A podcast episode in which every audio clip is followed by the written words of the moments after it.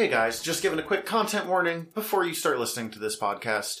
This is about superheroes, so you might be of any age, because superheroes are for people of all ages. But we gave the world access to asking whatever random question about superheroes you can think of. So, the truth is people are perverts.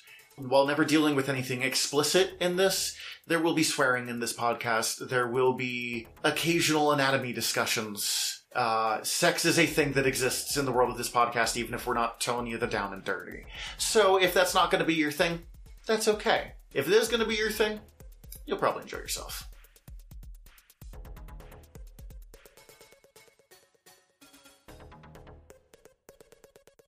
Hi, everybody. I'm Tyler, And I'm Zach.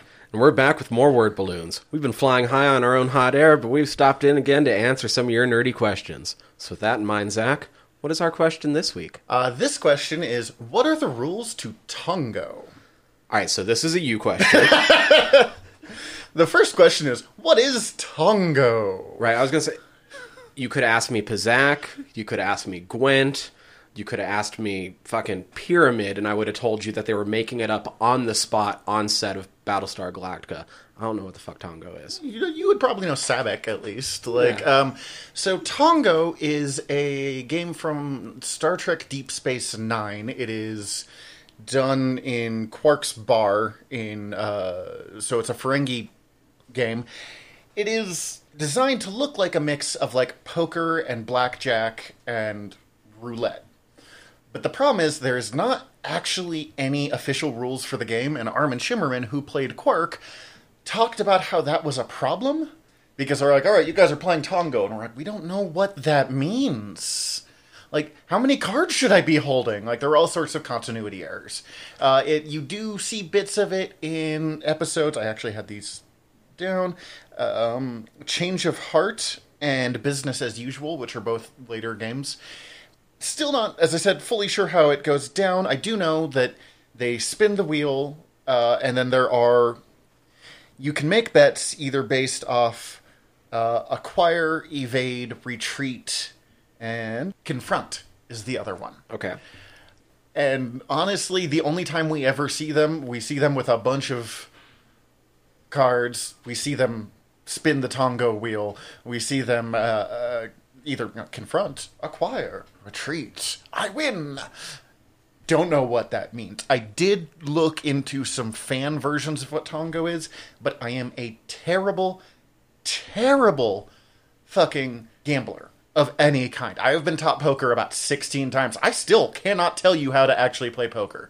So they made no sense to me. Gotcha. So the answer is how do you play Tongo? I don't know. They don't know. They made it up, Yeah, but- Ira Steven Behr, who knows more about Star Trek Deep Space Nine than any reasonable person should know, doesn't know. And if he doesn't, no one does. Gotcha. This does like this seems to be a very common thing where they're made to play a game in these shows and nobody tells them what the fucking game is. Because as I was going through the Battlestar Galacticast, like there's a couple scenes in Battlestar Galactica where they're playing a card game where if you're not paying attention it looks like poker. If you're paying attention you realize very quickly that it's not poker and they're just fucking throwing cards around. Um, because they once again it didn't matter the conversation around it was what mattered and they were just told to make this up on just, the spot just do a thing. and then there's a ball game later on called pyramid which is the same thing I, I was trying to figure it out when i watched it i'm like how does this pyramid work and i'm like nothing seems to make sense about this and the editing is really sketchy and i can't put it together because the editing listen to the listen to the the podcast and they're like oh yeah they basically just said do things and we'll shoot film and so they made the game up on the spot, and it explains why it's edited the way it is. Next Gen has a similar game called Parrises Squares. Don't know what it means. Do know that like a 12 year old playing it can hurt themselves really damn easily. Uh, but that that's it. Like they'll talk and they're like, "Oh, I jibed when I should have jabbed." And they're like, "You're too old to play Parrises Squares like this, Riker." But who knows what that actually entails? For all I know, they're just headbutting each other until it's over, like in a square shape. Um, In a square. science fiction has this really bad habit of just making shit up as they go along and not taking the time to to really come up with the thing. Uh, for example, Star Trek had a habit when they had like, oh, something's going wrong with the engine. The scriptwriter would just write tech, and someone who was actually like had come up with how the stuff works would sit down and write out like two paragraphs of technobabble for LeVar Burton to spout out. So like, oh, but Geordi, what do we need to do? And Geordi's answer in the script would just be tech. That it's amazing. Also, you writers get on this shit. Like, mean, give you these people some instruction. The other Also, I want to be able to play some of these games, and I don't know how. The other thing is you can go too far the other direction, and we end up And with a Lord of the Rings or a Dune, and you're like, fucking Christ, I love both of those, but they're hard to read. I was going to say you could also go the entire different direction, and Gwent is a card game featured in the Witcher universe. You can play it in the games. It became so popular that they made its own spin off game. You can just go buy Gwent as a standalone game. There was a Final Fantasy IX that had a card game in it that had a similar. Uh, so it, it's a risk when you do it. Like, give them something to do, but you don't need to make it the entire like essential. Although Gwent is actually kind of popular. Yeah, Gwent. Well, I would be so much further in that game if Gwent didn't exist. Love hate relationship. So much further. Anyway, in order to keep our journey going, we're going to have to drop some ballast. Luckily, Zach is stuffed to the brim with assorted genre facts. I'm going to prod him a bit, see what shakes loose. Remember, any misses or mistakes will have to be made up for at the end of our trip. I'm the one that came up with this concept, and it still stresses me out every time we talk about this. Right before you give me the character. Today, we'll keep with this expedition's theme, generally C-list villains. Zach, what knowledge can you drop on Ambush Bug? I'm surprised that you're calling Ambush Bug a villain. He But started as a villain. He did. He first appeared in Superman, I want to say, Action Comics, but I'm not 100% sure on that. Ambush Bug was created by Keith Giffen. You're oh, you're looking up that part. Oh wait. Uh, DC Comics presents. Oh, okay. He at least has interacted Mm-hmm. with Superman multiple times. Ambush Bug was created by Keith Giffen. Keith Giffen is known for a lot of things, a very famous Legion of Superheroes run. He is probably best known for being the main writer, or at least the plotter, on Justice League International, which was let's make the Justice League funny. And it's one of the greatest runs DC's ever done. Ambush Bug was an earlier creation. Oh, Giffen also created Lobo, which was another uh, let's be funny with the type that people then took weirdly seriously. But this is about Ambush Bug, not about Lobo. I don't know Bug's name. I've never actually read. I've read one issue with Ambush Bug in it, and it's uh, from '52, and he's in like a background appearance. And I was just so excited because I'd heard of Ambush Bug, and then he had nothing to do with the story. He's got the power to teleport, Yes. and uh, from what I understand, it's not like Nightcrawler can teleport a mile or two. He can teleport a long flippin' way. He is absolutely insane. He tends to, I think, be aware that he's in a comic book. He realizes he's fictional. He's kind of Deadpool before Deadpool in a lot of ways. He's got a better costume. Not in an actually looking cool kind of way, but it's got giant antenna, and that cracks me up. Uh, he has a sidekick who isn't always aware of being a sidekick, I think. As I said, he's interacted with Superman. He was a member of the Justice League briefly during 52, but that Justice League died, or largely died, in the same issue that they appeared. Really, as far as I can tell, no one fucks with Ambush Bug other than Keith Giffen. Keith Giffen.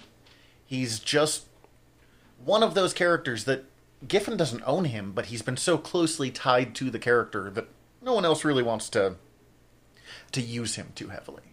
I'd say the the most notable appearance outside anything Giffen's written on him Mm-hmm. is he appears in the series finale of Batman Brave and the Bold. Oh, that's amazing. Um, I'm pretty sure when Giffen wrote Doom Patrol, which had been like a lifelong ambition of his, Ambush Bug joined the Doom Yep. Patrol during that time.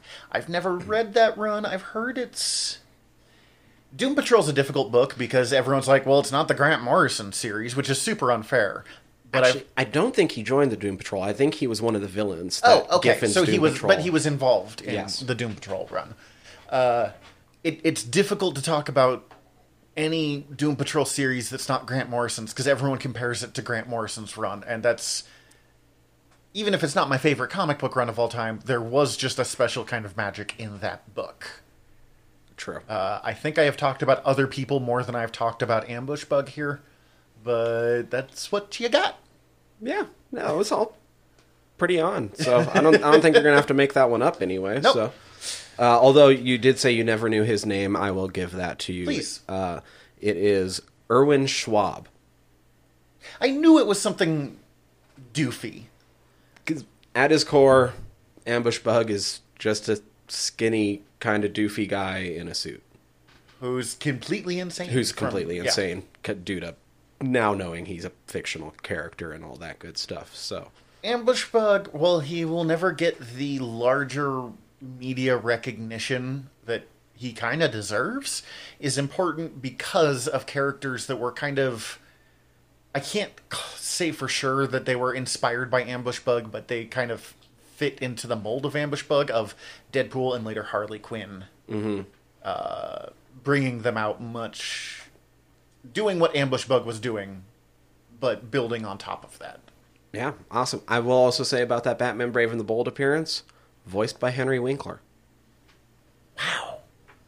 I need to watch more Batman Brave and the Bold. It is- Everybody should watch that last episode, even if you don't watch anything else from that show. It is one of the finest episodes of superhero TV I've ever seen, and is meta as balls. well, and as someone who appreciates non grimdark Batman, uh, Brave and the Bold is like the last time that they put a real effort into that version of Batman, agreed. which is like ten years ago. So that's kind of sad, but Oh well, maybe maybe we'll get it again. It's definitely not going to be our bats, but anyway, that's it for today, folks. We're taking off. Before we go, I'd like to remind you to hit subscribe and check out all of our sister shows at earvyrm.com, e a r v v y r m.com. Uh, other ways to get in touch with and follow us will be in the show notes. As always, we'd like to give a special thanks to our editor, Stephen Gady. Until next time, I'm Tyler. and I'm Zach. Bye. Bye. Hey there, listener. This is your editor and stowaway, Stephen. Wanted to give a very special thank you to Ian Ford for letting us use their song Tracks as our theme song. To hear more of their music, you can check them out on SoundCloud.